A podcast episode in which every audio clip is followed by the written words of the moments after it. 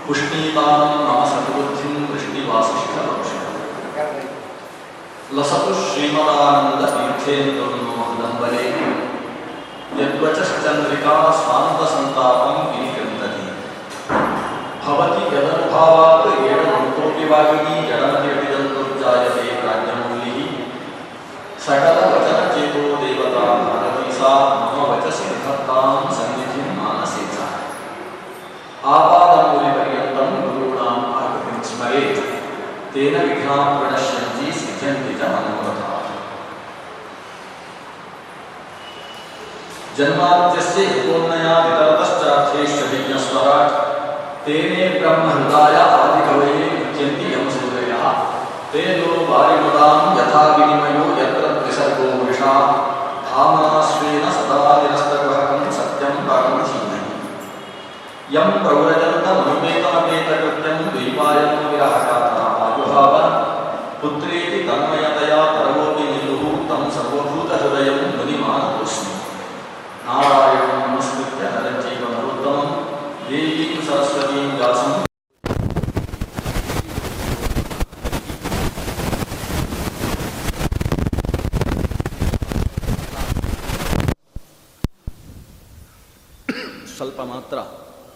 ನಿನ್ನೆ ಶ್ರವಣ ಮಾಡಿದ್ದೇವೆ. ತ್ವಷ್ಟೃ ಪ್ರಜಾಪತಿಯ ಮಂತ್ರದ ಬಲದಿಂದ, ಅಗ್ನಿಯಿಂದ ಆವಿರ್ಭೂತನಾದಂತಹ ವೃತ್ರ ಸುರ ವಿರೋಧಿಯಾದ್ದರಿಂದ ಅಸುರ ಅನ್ನುವ ಶಬ್ದಕ್ಕೆ ಭಾಜನನಾದವ. ಅಸುರ ಅಂದರೆ ರಕ್ಕಸ ಅಂತ ಅರ್ಥ ಅಲ್ಲ.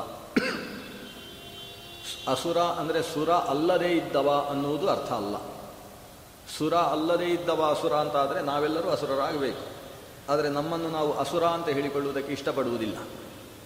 ಅಸುರ ಅನ್ನುವುದಕ್ಕೆ ಸುರರನ್ನು ವಿರೋಧಿಸುವವ ಅಂತ ಅರ್ಥ.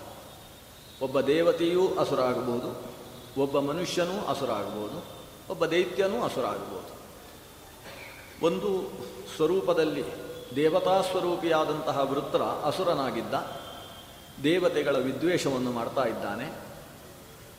ಇಂದ್ರನ ಬ್ರಹ್ಮಹತ್ಯೆಯ ಕಾರಣದಿಂದ ಆತನನ್ನು ಸಂಹರಿಸುವುದಕ್ಕೋಸ್ಕರ ಯುದ್ಧದಲ್ಲಿ ಭಾಗಿಯಾದ. ಆದರೆ ವೇದಾಂತದ ಮಾತುಗಳು ಅವ ಆಡಿದ. ಇದನ್ನು ಪ್ರಶ್ನಿಸ್ತಾನೆ ಇಂದ್ರ, ಇಂಥ ಸಾಧನೆ ನಿನ್ನಿಂದ ಹೇಗಾಯಿತು? ನೀನು ಸಿದ್ಧನಾಗಿ ಬಿಟ್ಟಿದ್ದೀಯಲ್ಲ. ಈ ಪ್ರಶ್ನೆಗೆ ಉತ್ತರವನ್ನು ಶುಕಾಚಾರ್ಯರು ಪರೀಕ್ಷಿದ್ರಾಜನಿಗೆ ನಿರೂಪಣೆ ಮಾಡ್ತಾರೆ. ಯಾಕೆ ವೃತ್ರ ಅಸುರನಾಗಿದ್ದು ಕೂಡ ಇಷ್ಟು ದೊಡ್ಡ ಜ್ಞಾನವನ್ನು ಪಡೆದಿದ್ದಾನೆ. ಭಗವಂತ ಹೇಗಿಡ್ತಾನೋ ಹಾಗೆ ನಡೆಯುತ್ತೆ. ಲೋಕದಲ್ಲಿ ನಡೆಯುವ ಪ್ರತಿಯೊಂದು ವ್ಯವಹಾರವೂ ಕೂಡ ಇದು ಭಗವಂತನಿಂದ ನಿರ್ದೇಶಿಸಲ್ಪಟ್ಟಂತಹ ನಾಟಕ. ಒಂದು ನಾಟಕದಲ್ಲಿ ಒಬ್ಬ ರಾಮನ ಪಾತ್ರಧಾರಿ ಇರ್ತಾನೆ, ಇನ್ನೊಬ್ಬ ರಾವಣನ ಪಾತ್ರಧಾರಿ ಇರ್ತಾನೆ. ರಾವಣನ ಪಾತ್ರಧಾರಿ ಶಾರೀರಿಕವಾಗಿ ಬಲಶಾಲಿಯಾಗಿರ್ತಾನೆ. ರಾಮನ ಪಾತ್ರಧಾರಿ ಶಾರೀರಿಕವಾಗಿ ಬಲಹೀನನಾಗಿದ್ದಾಗ ರಾವಣ ಪಾತ್ರಧಾರಿ ವ್ಯಕ್ತಿತ್ವಕ್ಕೆ ನಾನು ರಾಮನ ಕೈಯಲ್ಲಿ ಸೋಲುವುದು ಅಂದರೆ ಏನರ್ಥ? ನನ್ನ ಶಕ್ತಿ ಎಲ್ಲ ನಾ ವೇಸ್ಟ್ ಆಗುತ್ತಲ್ವಾ ಅಂತ ಅವ ಯೋಚನೆ ಮಾಡಿ, ನಾಟಕದಲ್ಲಿ ರಾಮನನ್ನೇ ಸಂಹರಿಸುವ ಕೆಲಸ ಮಾಡ್ತಾನ? ಇಲ್ಲ. ಯಾಕಂದರೆ ಆತನಿಗೆ ನಿರ್ದೇಶಕರ ನಿರ್ದೇಶನ ಇರ್ತದೆ. ಈ ಯುದ್ಧದಲ್ಲಿ ರಾಮನ ಕೈಯಿಂದ ರಾವಣ ಪಾತ್ರಧಾರಿಯಾದ ನೀನು ಸಾಯಬೇಕು ಅಂತ ನಿರ್ದೇಶನ ಇರ್ತದೆ. ಆ ಭಗವಂತನ ನಿರ್ದೇಶಕ್ಕೆ ಅನುಗುಣವಾಗಿ ನಮ್ಮ ಲೋಕ ವ್ಯವಹಾರ ನಡೆಯುವುದು ಯಥಾ ದಾರುಮಯಿ ನಾರಿ ಯಥಾ ಯಂತ್ರಮಯೋ ಮೃಗ, ಏವಂ ಇಂ ಈಶತಂತ್ರಾಣಿ ವಿಧಿ ಮಾಯೆಯ. ಈ ಪ್ರಪಂಚದ ಎಲ್ಲವೂ ಕೂಡ ಈಶತಂತ್ರ, ಭಗವಂತ ಸ್ವತಂತ್ರ, ಅವನಿಗೆ ಪರತಂತ್ರವಾಗಿ ಲೋಕವೆಲ್ಲವೂ ನಡೆಯುತ್ತೆ. ಹೇಗೆ ದಾರುಮಯ ಒಂದು ಮರದಿಂದ ಉಂಟು ಮಾಡಿದ ಕೀಲುಗೊಂಬೆ ಅದು ಕೀಲಿಗೆ ಸರಿಯಾಗಿ ಚಲಿಸುತ್ತದೆ. ಯಂತ್ರಮಯವಾದಂತಹ ಮೃಗ, ಯಂತ್ರಕ್ಕೆ ನಾವು ಎಷ್ಟು ಕೀಲಿ ಕೊಟ್ಟಿದ್ದೇವೆ ಅಷ್ಟಕ್ಕೆ ಅದು ಸಂಚರಿಸುತ್ತೆ. ಹಾಗೆ ಭಗವಂತನಿಗೆ ಪರತಂತ್ರವಾಗಿ ಲೋಕವೆಲ್ಲವೂ ನಡೀತಾ ಇದೆ ಅನ್ನುವ ಮಾತನ್ನೆಲ್ಲ ಇಲ್ಲಿ ವೃತ್ರ ಆಡ್ತಾನೆ ಅಂತ ಹೇಳಿದರೆ ವೃತ್ರ ನಿಜವಾಗಿಯೂ ದೊಡ್ಡ ಸಿದ್ಧಿಯನ್ನು ಪಡೆದಿದ್ದಾನೆ. ಅಂಥ ಸಿದ್ಧಿ ವೃತ್ರನಿಗೆ ಹೇಗೆ ಬಂತು ಅನ್ನೋದು ಪ್ರಶ್ನೆ. ಅದಕ್ಕೆ ಶುಕಾಚಾರ್ಯರು ಉತ್ತರ ಕೊಡ್ತಾರೆ. ಹಿಂದೆ ಒಬ್ಬ ರಾಜ ಇದ್ದ. ಚಿತ್ರಕೇತು ಅಂತ ಆತನ ಹೆಸರು. ಆತನಿಗೆ ಮಕ್ಕಳಿರಲಿಲ್ಲ ಅನ್ನುವುದು ಒಂದು ಮಾತ್ರ ದೋಷ. ವಸ್ತುತಃ ಅನೇಕ ಪತ್ನಿಯರಿದ್ದರು ಆ ಪತ್ನಿಯರ ಸಂಖ್ಯೆ ಹೇಳಲಿಕ್ಕೆ ಹೆದರಿಕೆ ಆಗ್ತದೆ. ಭಾಗವತ ಇಷ್ಟೊಂದು ದೊಡ್ಡ ಸಂಖ್ಯೆ. ನಮಗೆ ಭಾಗವತದಲ್ಲಿ ಭಾರೀ ಪತ್ನಿಯರಿದ್ದ ಪತ್ನಿಯರು ಯಾರು ಅಂತ ಹೇಳಿದರೆ ಕೃಷ್ಣನಿಗೆ ಹದಿನಾರು ಸಾವಿರದ ನೂರ ಎಂಟು ಅನ್ನುವುದು ದೊಡ್ಡ ಸಂಖ್ಯೆ ಅಂತ ಅನಿಸಿದೆ. ಆದರೆ ಅದು ಈ ಚಿತ್ರಕೇತುವಿನ ಪತ್ನಿಯರ ಸಂಖ್ಯೆಯ ಮುಂದೆ ಲೆಕ್ಕಕ್ಕೆ ಇಲ್ಲ. ಯಾಕಂದರೆ ತಸ್ಯ ಭಾರ್ಯಾ ಸಹಸ್ರಾಣಾಂ ಸಹಸ್ರಾಣಿ ದಶಾಭವನ್. ಅವನಿಗೆ ಎಷ್ಟು ಹೆಂಡತಿಯರು ಅಂದರೆ ಒಂದು ಕೋಟಿ ಹೆಂಡತಿಯರಿದ್ದರು ಅಂತ ಭಾಗವತ ಉಲ್ಲೇಖ ಮಾಡುತ್ತೆ. ಅದು ಏನು ಕಥೆ ಏನು ಅಂತ ನನಗೂ ಅರ್ಥ ಆಗಲಿಲ್ಲ. ಒಂದು ಕೋಟಿ ಹೆಂಡಂದಿರು ಅಂದರೆ ಯಾವ ಅರ್ಥದಲ್ಲಿ ಏನು ಕಥೆ? ಕೃತಯುಗದಲ್ಲಿ ನಡೆದಂತಹ ಘಟನೆ. ಕೃತಯುಗದಲ್ಲಿ ಹನ್ನೊಂದು ಕೋಟಿ ವರ್ಷ ಜೀವನ ಇರತಕ್ಕಂತಹ ರಾಜ ಆತ ಚಿತ್ರಕೇತು ಅವನಿಗೆ ಒಂದು ಕೋಟಿ ಪತ್ನಿಯರಿದ್ದಾರೆ. ಆದರೂ ಒಂದು ಕೋಟಿ ಪತ್ನಿಯರಲ್ಲೂ ಒಂದು ಗಂಡು ಸಂತಾನ ಇಲ್ಲ. ನನಗೆ ಮಕ್ಕಳಿಲ್ಲ ಅನ್ನುವುದೇ ಆತನಿಗೆ ವೇದನೆಯಾಗಿ ಪರಿಣಮಿಸಿತು. ಏನೇನೋ ಯಜ್ಞಕರ್ಮಗಳನ್ನೆಲ್ಲ ಮಾಡಿದ. ಯಾರು ಜ್ಞಾನಿಗಳು ಮನೆಗೆ ಬಂದರೂ ಅವರಿಂದ ಏನು ಅನುಷ್ಠಾನ ಮಾಡಬೇಕು ಅಂತ ಕೇಳಿ ಅವರ ಆಶೀರ್ವಾದವನ್ನು ಪಡ್ಕೊಂಡು ಅನುಷ್ಠಾನದಲ್ಲಿ ತೊಡಗ್ತಾನೆ. ಅಂಥ ಸಂದರ್ಭದಲ್ಲಿ ಚಿತ್ರಕೇತುವಿನ ಮನೆಗೆ ಅಂಗಿರೋ ಮಹರ್ಷಿಗಳು ಬರ್ತಾರೆ. ಗೋತ್ರ ಪ್ರವರ್ತಕರಾದ ಆಂಗಿರಸರು ಬರ್ತಾರೆ. ಆಂಗಿರಸರ ಪಾದಕ್ಕೆ ಬಿದ್ದು ಈತ ತನ್ನ ವೇದನೆಯನ್ನು ಅವರಲ್ಲಿ ನಿವೇದನೆ ಮಾಡಿಕೊಂಡ. ಅದಕ್ಕೆಲ್ಲ ಜನ್ಮಾಂತರದ ಕರ್ಮ ನಾವೇನು ಮಾಡಲಿಕ್ಕಾಗುವುದಿಲ್ಲ ಅಂತ ಸಮಾಧಾನ ಮಾಡಿದರು ಅಂಗಿರೋ ಮಹರ್ಷಿಗಳು. ಆದರೆ ಈತ ಅವರ ಕಾಲು ಹಿಡ್ಕೊಂಡು, ನನಗೆ ಗಂಡು ಸಂತಾನ ಆಗುವ ಹಾಗೆ ನೀವು ಅನುಗ್ರಹ ಮಾಡದೇ ಹೋದರೆ ನಾನು ನಿಮ್ಮ ಮುಂದೆ ಆತ್ಮಹತ್ಯೆ ಮಾಡಿಕೊಳ್ತೇನೆ ಅಂತ ಒಂದು ಹಠ ಹಿಡಿದ ಈ ಆತ್ಮಹತ್ಯೆ ಬೆದರಿಕೆಯನ್ನು ಋಷಿಗಳ ಮುಂದೆ ಹಾಕಿದ. ಅವನ ಆ ಪ್ರಸಂಗವನ್ನು ನೋಡಿದ ಅಂಗಿರೋ ಮಹರ್ಷಿಗಳಿಗೆ ಕರುಣೆ ಉಕ್ಕಿತು. ಅವರು ಒಂದು ಮಾವಿನ ಹಣ್ಣನ್ನು ತೆಗೊಂಡು ಅದನ್ನು ಅಭಿಮಂತ್ರಣ ಮಾಡಿದರು. ಬಹುಶಃ ಈ ವ್ರತದ ಕಾಲ ಇರಬೇಕು. ಬಾಳೆಹಣ್ಣು ಬರೋಲ್ಲ ಅಂತ ಮಾವಿನ ಹಣ್ಣು ತಗೊಂಡಿರಬೇಕು. ಅಂತೂ ಮಾವಿನ ಹಣ್ಣನ್ನು ಪುಂಸವನ ಮಂತ್ರದಿಂದ ಅಭಿಮಂತ್ರಣೆ ಮಾಡಿ, ಅದನ್ನು ರಾಜನ ಕೈಯಲ್ಲಿ ಕೊಟ್ಟು, ನಿನ್ನ ಪತ್ನಿಯರಲ್ಲಿ ಜ್ಯೇಷ್ಠಳು ಶ್ರೇಷ್ಠಳು ಆದ ಒಬ್ಬಾಕೆಗೆ ಈ ಹಣ್ಣನ್ನು ಕೊಡು. ಇದರ ಪರಿಣಾಮವಾಗಿ ಆಕೆಯ ಗರ್ಭಶುದ್ಧಿಯಾಗಿ ಅಲ್ಲಿ ನಿನ್ನ ಮೂಲಕವಾಗಿ ಗರ್ಭ ನಿಲ್ತದೆ. ಆ ಮೂಲಕ ಒಂದು ಗಂಡು ಸಂತಾನ ಆಗುತ್ತೆ. ಆದರೆ ಇದರಿಂದ ಆನಂದ ಪಡಬೇಡ.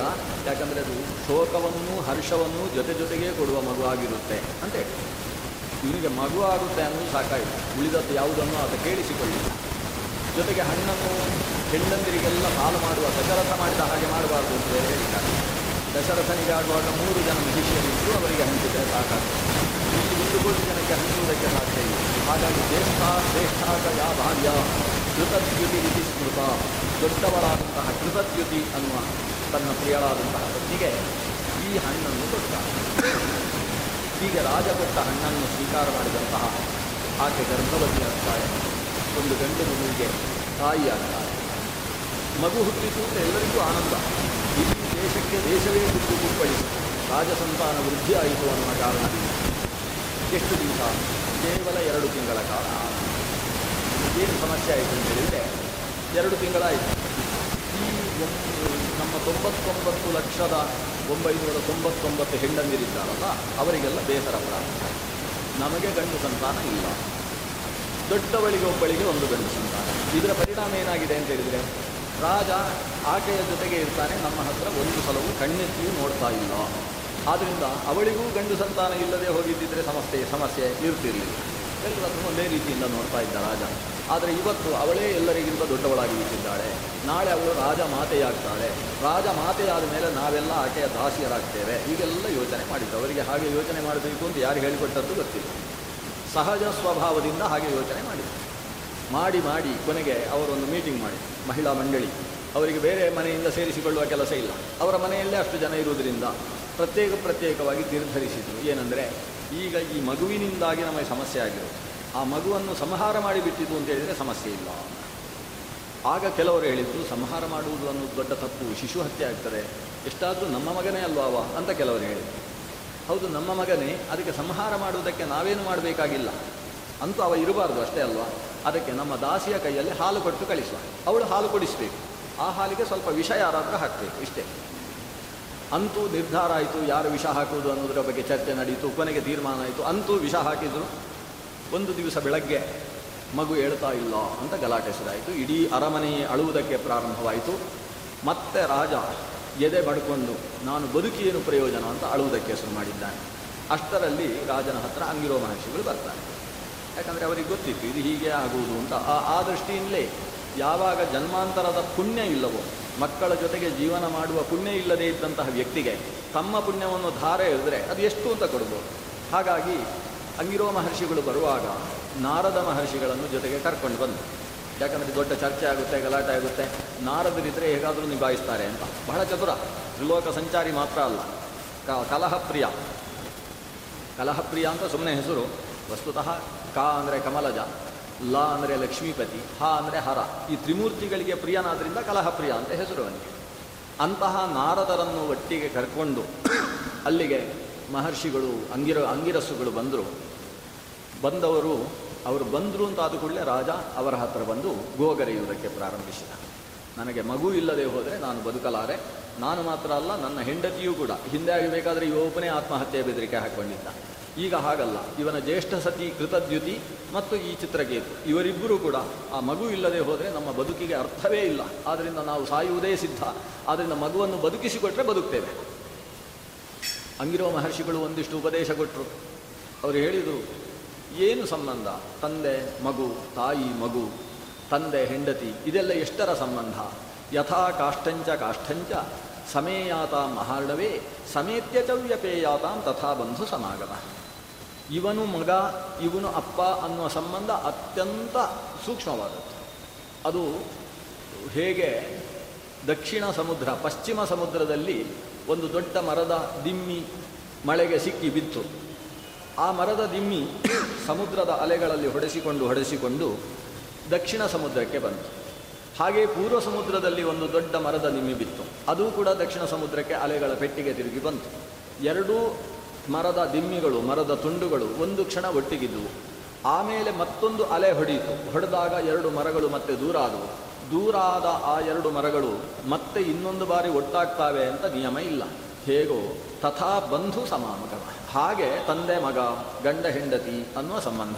ಎಲ್ಲೋ ಯಾವುದೋ ಚೇತನ ಹುಟ್ಟಿದೆ, ಇನ್ನೆಲ್ಲೋ ಮತ್ಯಾವುದೋ ಚೇತನ ಹುಟ್ಟಿದೆ. ಆ ಎರಡು ಚೇ ಚೇತನಗಳ ಜಾತಕ ಎಲ್ಲೋ ಬಂತು. ಎರಡು ಆಗುತ್ತೆ ಅಂತ ಪುರೋಹಿತರು ಹೇಳಿದರು. ಮದುವೆ ಅಂತ ಆಯ್ತು ಅಷ್ಟೇ. ಆಮೇಲೆ ಕೆಲವು ಕ್ಷಣಗಳ ನಂತರ ದೂರ ಆಗ್ತದೆ. ದೂರ ಆದಮೇಲೆ ಮತ್ತೊಮ್ಮೆ ಅದು ಸೇರಲ್ಪಡ್ತದೆ ಅಂತ ನಿಶ್ಚಯ ಇಲ್ಲ. ತಂದೆ ಮಗುವಿನ ಸಂಬಂಧವೂ ಅಷ್ಟೇ.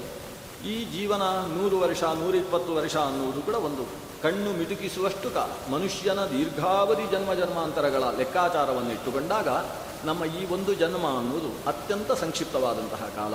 ಆದ್ದರಿಂದ ಇಷ್ಟಕ್ಕೋಸ್ಕರ ಯಾಕೆ ಬೇಸರ ಮಾಡಿಕೊಳ್ತೀವಿ ಹೋಯ್ತಷ್ಟೇ, ಬಂತು, ಹೋಯ್ತು.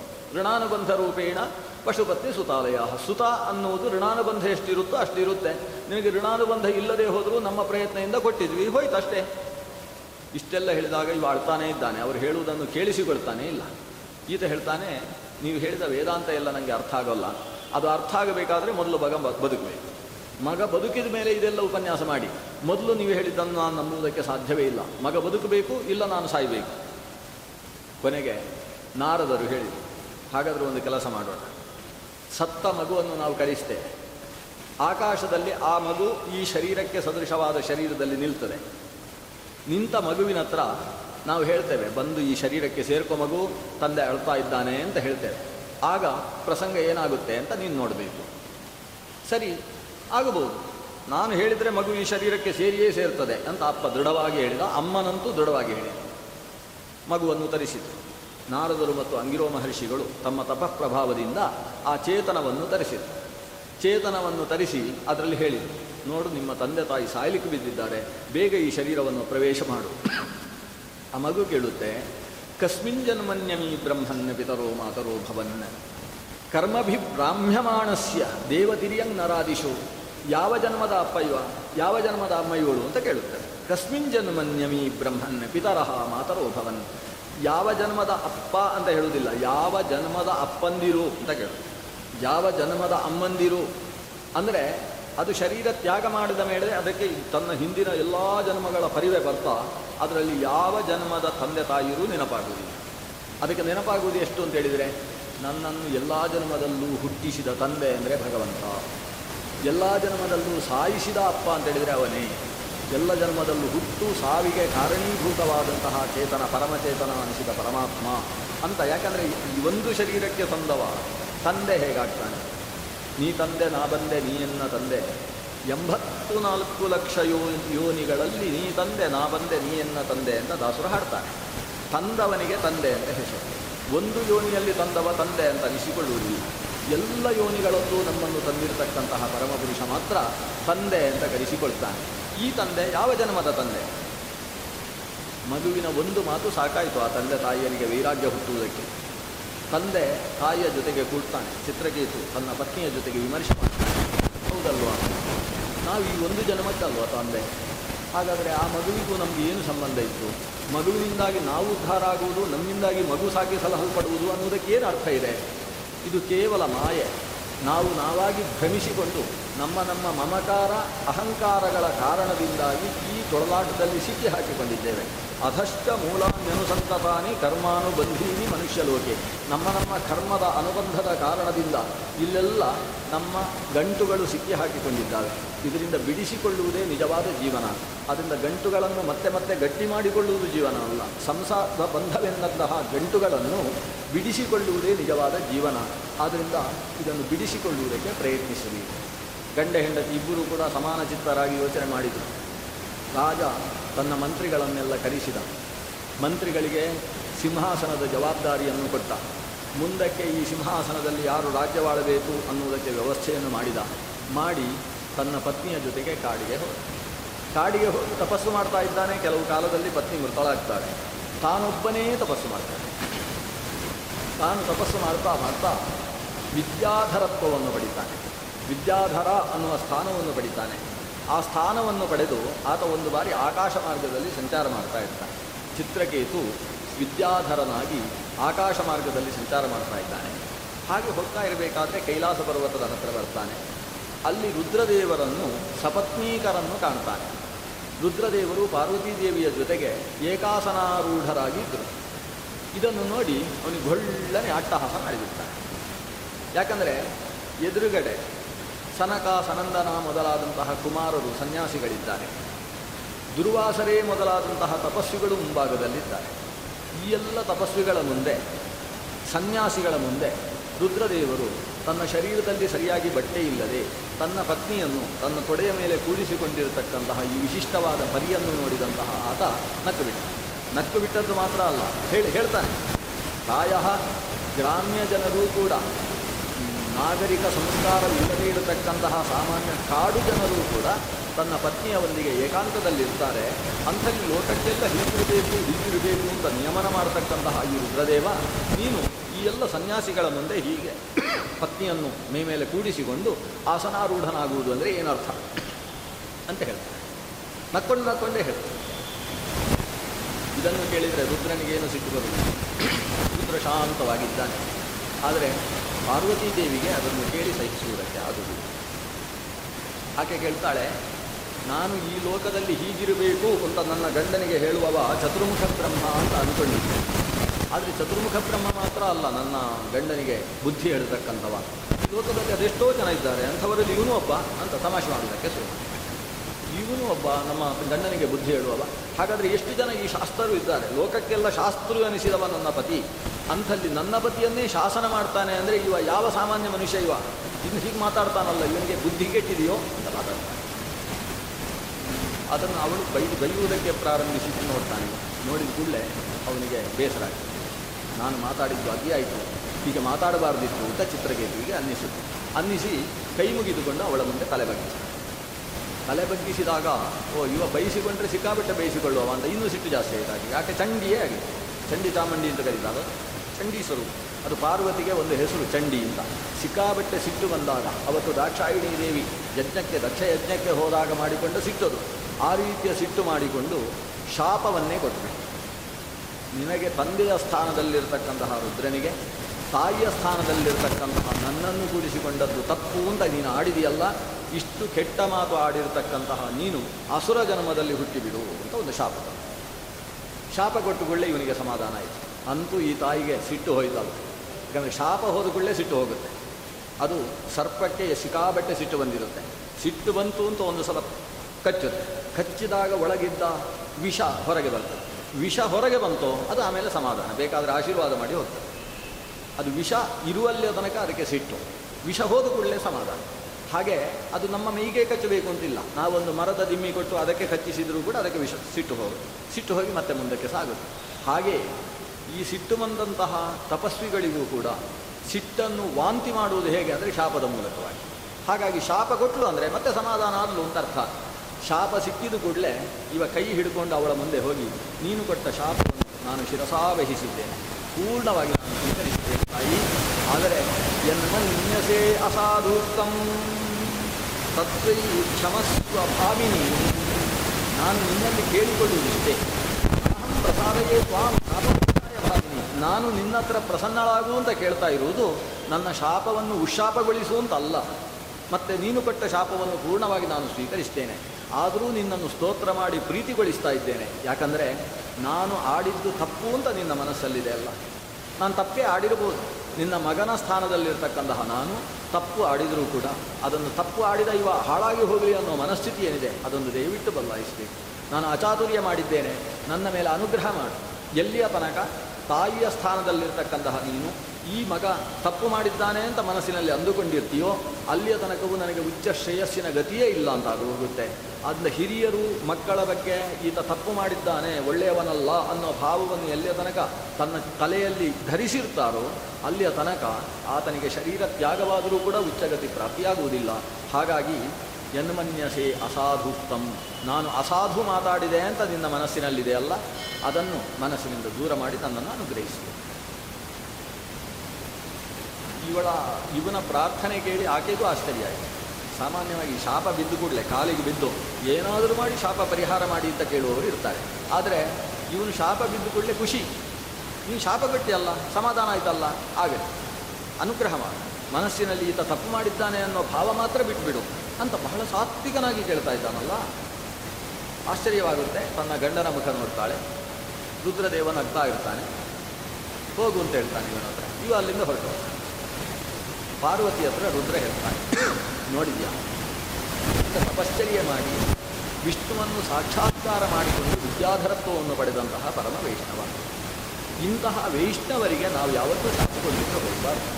ಅವರು ಅಕಸ್ಮಾತ್ ವೈಷ್ಣವ ಮಾಡಿದ ಅಪರಾಧ ಅನ್ನುವ ಕಾರಣದಿಂದ ನಾವು ಕ್ಷಮಿಸ್ತೀವಿ. ಅವರಿಗೆ ಶಾಪವನ್ನು ಕೊಟ್ಟರೆ ಏನಾಗುತ್ತೆ ನೋಡಿದ್ಯಾ? ನಮ್ಮದೇ ಅಲ್ವ ಬುದ್ಧಿ ನಮ್ಮದೇ ಮರ್ಯಾದೆ ಹೋದದ್ದು. ಅವನು ಶಾಪವನ್ನು ಅಷ್ಟು ಚೆನ್ನಾಗಿ ಸ್ವೀಕರಿಸಿ ನಿನ್ನ ಮುಂದೆ ನಿನಗಿಂತ ದೊಡ್ಡವನಾಗಿ ಬಿಟ್ಟ. ಸಿಟ್ಟು ಮಾಡಿಕೊಂಡು ಬೈದವರು ಚಿಕ್ಕವರಾಗ್ತಾರೆ.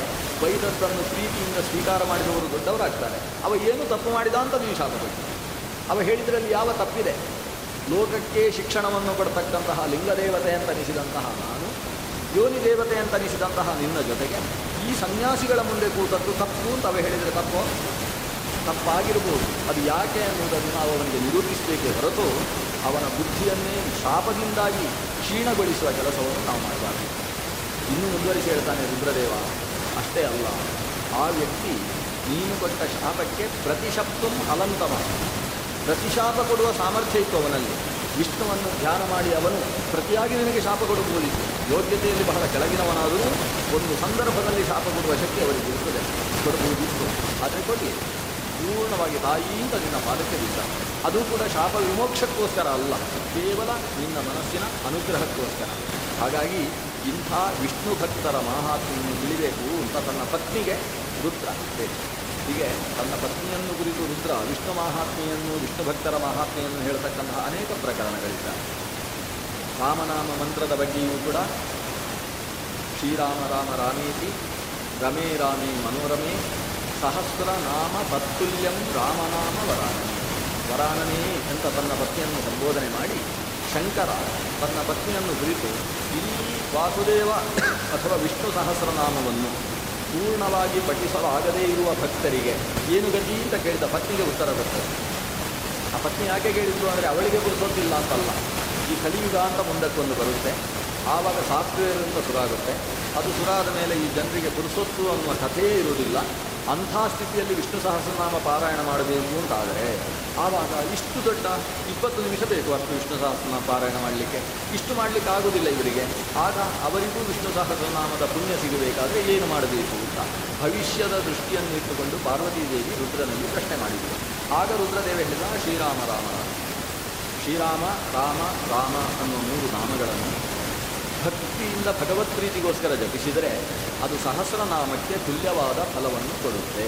ಸಹಸ್ರನಾಮ ತತ್ತುಲ್ಯಂ ರಾಮನಾಮ ಅಪರಾಣಿ ಅಥವಾ ಸಹಸ್ರನಾಮ ತಸ್ತುಲ್ಯಂ ರಾಮನಾಮ ಅಪರಾಣಿ ರಾಮನಾಮವು ಸಹಸ್ರನಾಮಕ್ಕೆ ತುಲ್ಯವಾಗುತ್ತೆ. ಸ್ವತಃ ರಾಮನಾಮ ಅದು ಸಹಸ್ರನಾಮಕ್ಕೆ ತುಲ್ಯವಾಗಬೇಕಾದರೆ ರಾಮ ಅನ್ನುವ ಅಕ್ಷರದಿಂದ, ರಾಮ ಅನ್ನುವ ಒಂದು ಶಬ್ದದಿಂದ ಭಗವಂತನ ಮುನ್ನೂರ ಮೂವತ್ತ ಮೂರು ಗುಣಗಳನ್ನು ನಾವು ಅನುಸಂಧಾನ ಮಾಡಬೇಕು ಅಷ್ಟು ಅರ್ಥಗಳಿದ್ದಾವೆ ರಾಮಶಬ್ದಕ್ಕೆ. ಆಗ ಮೂರು ಬಾರಿ ರಾಮ ರಾಮ ರಾಮ ಅಂತ ಹೇಳಿದಾಗ ಒಂಬೈನೂರ ತೊಂಬತ್ತೊಂಬತ್ತು ಗುಣಗಳ ಅನುಸಂಧಾನ ಆಗ್ತದೆ. ಇನ್ನೊಂದು ಶ್ರೀ ಅಂತ ಸೇರಿಸಿ ಶ್ರೀರಾಮ, ರಾಮ ರಾಮ ಅಂತ ಹೇಳಿದಾಗ ಸಹಸ್ರ ನಾಮಗಳಿಂದ ಪ್ರತಿಪಾದ್ಯವಾದ ಗುಣಗಳನ್ನು ಒಂದು ನಾಮದಿಂದ ನಾವು ಉಪಾಸನೆ ಮಾಡಬಹುದು ನಮ್ಮಿಂದ ಆಗುತ್ತೋ? ಹಾಗಿದ್ದರೆ ವಿಷ್ಣು ಸಹಸ್ರನಾಮವನ್ನು ಶ್ರೀರಾಮ, ರಾಮ ರಾಮ ಅಂತ ಹೇಳಿದರೆ ಸಾಕು. ಆಗೋಲ್ಲ ಅಂದರೆ ವಿಷ್ಣು ಸಹಸ್ರನಾಮವನ್ನೇ ಹೇಳಿ. ಹೇಳಿ ಕೊನೆಯಲ್ಲಿ ಇದರ ಮಹತ್ವ, ರಾಮನಾಮದ ಮಹತ್ವವನ್ನು ಕೊನೆಯಲ್ಲಿ ಹೇಳಿಕೊಳ್ಬೋದು ಆದರೆ ಪಾರ್ವತೀ ದೇವಿಗೆ ಅಂತ ಶಕ್ತಿ. ರಾಮ ಅನ್ನುವ ಶಬ್ದದಿಂದ ಭಗವಂತನ ಮುನ್ನೂರ ಮೂವತ್ತ ಮೂರು ಗುಣಗಳನ್ನು ಅನುಸಂಧಾನ ಮಾಡುವ ಸಾಮರ್ಥ್ಯ ಇದ್ದಂತಹ ಪಾರ್ವತಿ ದೇವಿ ರಾಮನಾಮದಿಂದ ವಿಷ್ಣು ಸಹಸ್ರನಾಮವನ್ನು ಪೂರೈಸುವ ಶಕ್ತಿಯನ್ನು ಪಡೆದಿದ್ದವರು ಹೀಗೆ ಅವತ್ತು ಪಾರ್ವತೀ ದೇವಿಯಿಂದ ಶಾಪಗ್ರಸ್ತನಾದಂತಹ ಚಿತ್ರಕೇತು ಅನ್ನುವ ವಿದ್ಯಾಧರ ಮುಂದಿನ ಜನ್ಮದಲ್ಲಿ ಯಜ್ಞ ಮಧ್ಯದಿಂದ ಎದ್ದು ಬರ್ತಾನೆ. ಸ್ಪಷ್ಟ ಪ್ರಜಾಪತಿ ಇಂದ್ರಶತ್ರೋ ವಿವರ್ಧಸ್ವ ಅಂತ ಆಹುತಿಯನ್ನಿಟ್ಟಾಗ ಯಜ್ಞ ಮಧ್ಯದಿಂದ ಅಸುರನಾಗಿ ಆ ತಾಯಿ ಕೊಟ್ಟ ಶಾಪಕ್ಕೆ ಅನುಗುಣವಾಗಿ ಇಲ್ಲಿ ಎದ್ದು ಬರ್ತಾನೆ. ಮಹಾಜ್ಞಾನಿಯಾಗಿದ್ದಾನೆ. ಹುಟ್ಟುವಾಗಲೇ ಜ್ಞಾನಿ. ಯಾಕಂದರೆ ಜನ್ಮಾಂತರದಲ್ಲಿ ತಪಸ್ಸು ಮಾಡಿ ವಿದ್ಯಾಧರತ್ವವನ್ನು ಪಡೆದಂತಹ ಮಹಾಜ್ಞಾನಿ ಅವ. ಇವತ್ತು ವೃತ್ರ ಅನ್ನುವ ಹೆಸರನ್ನು ಪಡೆದ. ವೃತ್ರನಾಗಿ ಇಂದ್ರನ ಮುಂದೆ ತನ್ನ ಜ್ಞಾನದ ಪ್ರದರ್ಶನವನ್ನು ಮಾಡಿದ ಕೊನೆಗೂ ಆತನ ಸಂಹಾರಕ್ಕೆ ಸಾಕ್ಷಾತ್ ವಿಷ್ಣುವೇ ಇಂದ್ರನಲ್ಲಿ ಆವೇಶಗೊಳ್ಳಬೇಕಾಯಿತು. ಭಗವಂತ ನಾರಾಯಣನಿಂದಲೇ ಸಂಹೃತನಾದ ಕಾರಣದಿಂದ ಆತ ಮೋಕ್ಷವನ್ನು ಪಡೆದ. ಭಗವಂತನೇ ಸಂಹರಿಸುವುದಕ್ಕೆ ಕೆಲವು ರೀತಿಯಿಂದ ಬರ್ತಾನೆ. ಒಂದು ಪೂರ್ಣವಾಗಿ ಆತ ತಾಮಸ ಅಂತಾದರೆ ಅವನನ್ನು ತಮಸ್ಸಿನಲ್ಲಿ ಬೀಳಿಸುವುದಕ್ಕೋಸ್ಕರ ಬರ್ತಾನೆ. ಸಾತ್ವಿಕ ಅಂತಾದರೆ ಆತ ದೇವ ವಿರೋಧವನ್ನು ಮಾಡಿದಾಗ ಅವನಿಗೆ ಸಾತ್ವಿಕ ಗತಿಯನ್ನು ಕೊಡುವುದಕ್ಕೋಸ್ಕರ ಬರ್ತಾನೆ. ಇಲ್ಲಿ ವೃತ್ರಾಸುರ ಭಗವಂತನ ಆಯುಧದ ಸ್ಪರ್ಶದಿಂದಾಗಿ ತಾನು ಸಾತ್ವಿಕ ಗತಿಯನ್ನು ಹೊಂದಿದ್ದಾನೆ ಇಲ್ಲಿಗೆ ವೃತ್ರನ ಕಥಾನಕ ಮುಗಿಯಿತು. ವೃತ್ರ ಕಥಾನಕ ಆದ ಮೇಲೆ ಷಷ್ಠ ಸ್ಕಂದದಲ್ಲಿ ಹೆಚ್ಚು ಕಥೆ ಇಲ್ಲ. ಕೊನೆಗೆ ಬರುವಂತಹದ್ದು ಕಶ್ಯಪ ಪ್ರಜಾಪತಿಯ ಸಂತಾನದ ವಿವರಣೆ. ಅಲ್ಲಿಗೆ ಸಪ್ತಮ ಷಷ್ಠಸ್ಕಂದ ಷಷ್ಠ ಸ್ಕಂದ ಮುಗೀತದೆ ಕಶ್ಯಪ ಪ್ರಜಾಪತಿ ಸಾಕ್ಷಾತ್ ಚತುರ್ಮುಖ ಬ್ರಹ್ಮನ ಮೊಮ್ಮಗ. ಭಗವಂತ ನಾರಾಯಣ ತನ್ನ ನಾಭಿಕಮಲದಿಂದ ಚತುರ್ಮುಖನನ್ನು ಮಗನನ್ನಾಗಿ ಪಡೆದ. ಆ ಚತುರ್ಮುಖ ಬ್ರಹ್ಮ ತಾನು ಮರೀಚಿ ಮೊದಲಾದಂತಹ ಮಕ್ಕಳಿಗೆ ಜನ್ಮವನ್ನು ಕೊಟ್ಟ. ಮಾನಸ ಪುತ್ರರು ಅಂತ ಇವರಿಗೆ ಬ್ರಹ್ಮನ ಮನಸ್ಸಿನಿಂದ ಹುಟ್ಟಿದವರು ಮರೀಚಿ, ಅತ್ರಿ, ಅಂಗಿರಸ ಕುಲಸ್ಯ ಕುಲಹ ಋತು ಭೃಗು, ವಸಿಷ್ಠ, ದಕ್ಷ ಅಂತ ಒಂಬತ್ತು ಜನ. ಇದರ ಜೊತೆಗೆ ದಶಮಸ್ತತ್ರ ನಾರದ ಅಂತ. ಹತ್ತನೆಯವ ನಾರದ. ಈ ಹತ್ತು ಜನ ಚತುರ್ಮುಖ ಬ್ರಹ್ಮನ ಮಾನಸಪುತ್ರರಾಗಿ ಏನು ಹುಟ್ಟಿದ್ರು, ಅವರಲ್ಲಿ ಅತ್ರಿ ಅನ್ನುವ ಎರಡನೆಯ ಮಗ. ಅತ್ರಿಗೆ ಕರ್ದಮ ಪ್ರಜಾಪತಿ ತನ್ನ ಮಗಳಾದಂತಹ ಅನಸೂಯೆಯನ್ನು ಕೊಟ್ಟು ವಿವಾಹ ಮಾಡ್ತಾನೆ. ಅತ್ರಿ ಅನಸೂಯೆಯರಲ್ಲಿ ಮುಂದಕ್ಕೆ ಚಂದ್ರ ಹುಟ್ಟಿ ಬರ್ತಾನೆ. ಚಂದ್ರನಿಂದ ಚಂದ್ರವಂಶ ಅನ್ನೋದು ಮುಂದುವರಿಯುತ್ತೆ. ಮೊದಲನೆಯ ಮಗ ಮರೀಚಿ. ಮರೀಚಿ ಕಶ್ಯಪನಿಗೆ ಜನ್ಮವನ್ನು ಕೊಡ್ತಾನೆ ಈಗ ಮರೀಚಿಯ ಮಗ ಕಶ್ಯಪ ಪ್ರಜಾಪತಿ. ಕಶ್ಯಪ ಪ್ರಜಾಪತಿಗೆ ಒಟ್ಟು ಹದಿಮೂರು ಜನ ಪತ್ನಿಯರು. ಹಿಂದೆ ಎಲ್ಲ ಒಂದು, ಎರಡು ಪತ್ನಿಯಿಂದ ಲೆಕ್ಕವೇ ಇಲ್ಲ. ಏನಿದ್ರು ಹತ್ತಕ್ಕಿಂತ ಮೇಲೆ ಲೆಕ್ಕಾಚಾರ ಮಾಡ್ತಾರೆ. ಆದರೆ ಈ ಕಶ್ಯಪ ಪ್ರಜಾಪತಿಗೆ ಒಟ್ಟು ಹದಿಮೂರು ಜನ ಪತ್ನಿಯರು. ಅದರಲ್ಲಿ ಪ್ರಮುಖವಾದ ಪತ್ನಿಯರು ಅಂತ ಹೇಳಿದರೆ ವಿನಾಥ ಶತ್ರು, ಧನು, ಅದಿತಿ ಇದರಲ್ಲಿ ಮತ್ತೆ ಬೇರೆ ಬೇರೆ ಇದ್ದಾರೆ. ಒಬ್ಬಳು ಹಶ ಅಂತಿದ್ದಾಳೆ ಒಬ್ಬಳು ವಿಶ್ವ ಅಂತಿದ್ದಾಳೆ ಅವರದೆಲ್ಲ ನಮಗೆ ಸದ್ಯಕ್ಕೆ ಬೇಡ ಇನ್ನೊಬ್ಬಳು ಟೀಕಸೆ ಅಂತಿದ್ದಾಳೆ, ತುಂಬ ಜನ ಪತ್ನಿಯರಿದ್ದಾರೆ. ಅದರಲ್ಲಿ ಸುರಭಿ ಅಂತ ಮತ್ತೊಬ್ಬಳಿದ್ದಾಳೆ ಸುರಭಿಯಿಂದ ಗೋಜಾತಿ ಅಂತಿದೆ ಒಟ್ಟು ಈ ಕಶ್ಯಪ ಪ್ರಜಾಪತಿಯಿಂದಾಗಿ ಲೋಕದಲ್ಲಿ ನಾನಾ ಥರದ ಚೇತನಗಳ ಆವಿರ್ಭಾವವಾಯಿತು. ಅದರಲ್ಲಿ ದಿತಿ ಮತ್ತು ಅದಿತಿಯರ ವಂಶ ಬಹಳ ಮುಖ್ಯವಾಗಿರ್ತಕ್ಕಂಥದ್ದು. ಯಾಕಂದರೆ ವಿನತೆ, ವಿನತೆಯಿಂದ ವೈನತೆಯ ಮತ್ತು ಅರುಣ ಅನ್ನುವ ಇಬ್ಬರು ಮಕ್ಕಳು ಹುಟ್ಟುತ್ತಾರೆ ಅದರಲ್ಲಿ ವಿನತೆ, ವಿನತೆಯ ಮಗನಾದ ವೀನತೆಯೇ ಗರುಡನಾಗ್ತಾನೆ. ಆದರೆ ವಿನತೆಯ ಗರ್ಭ ಎಷ್ಟು ಸಮಯವಾದರೂ ಕೂಡ ಹೊರಗೆ ಬರಲೇ ಇಲ್ಲ. ದೀರ್ಘ ಗರ್ಭ ಗಜಗರ್ಭವೂ ಅಲ್ಲ ಅತಿ ದೀರ್ಘ ಗರ್ಭವನ್ನು ವಿನತೆ ಧರಿಸ್ತಾಳೆ.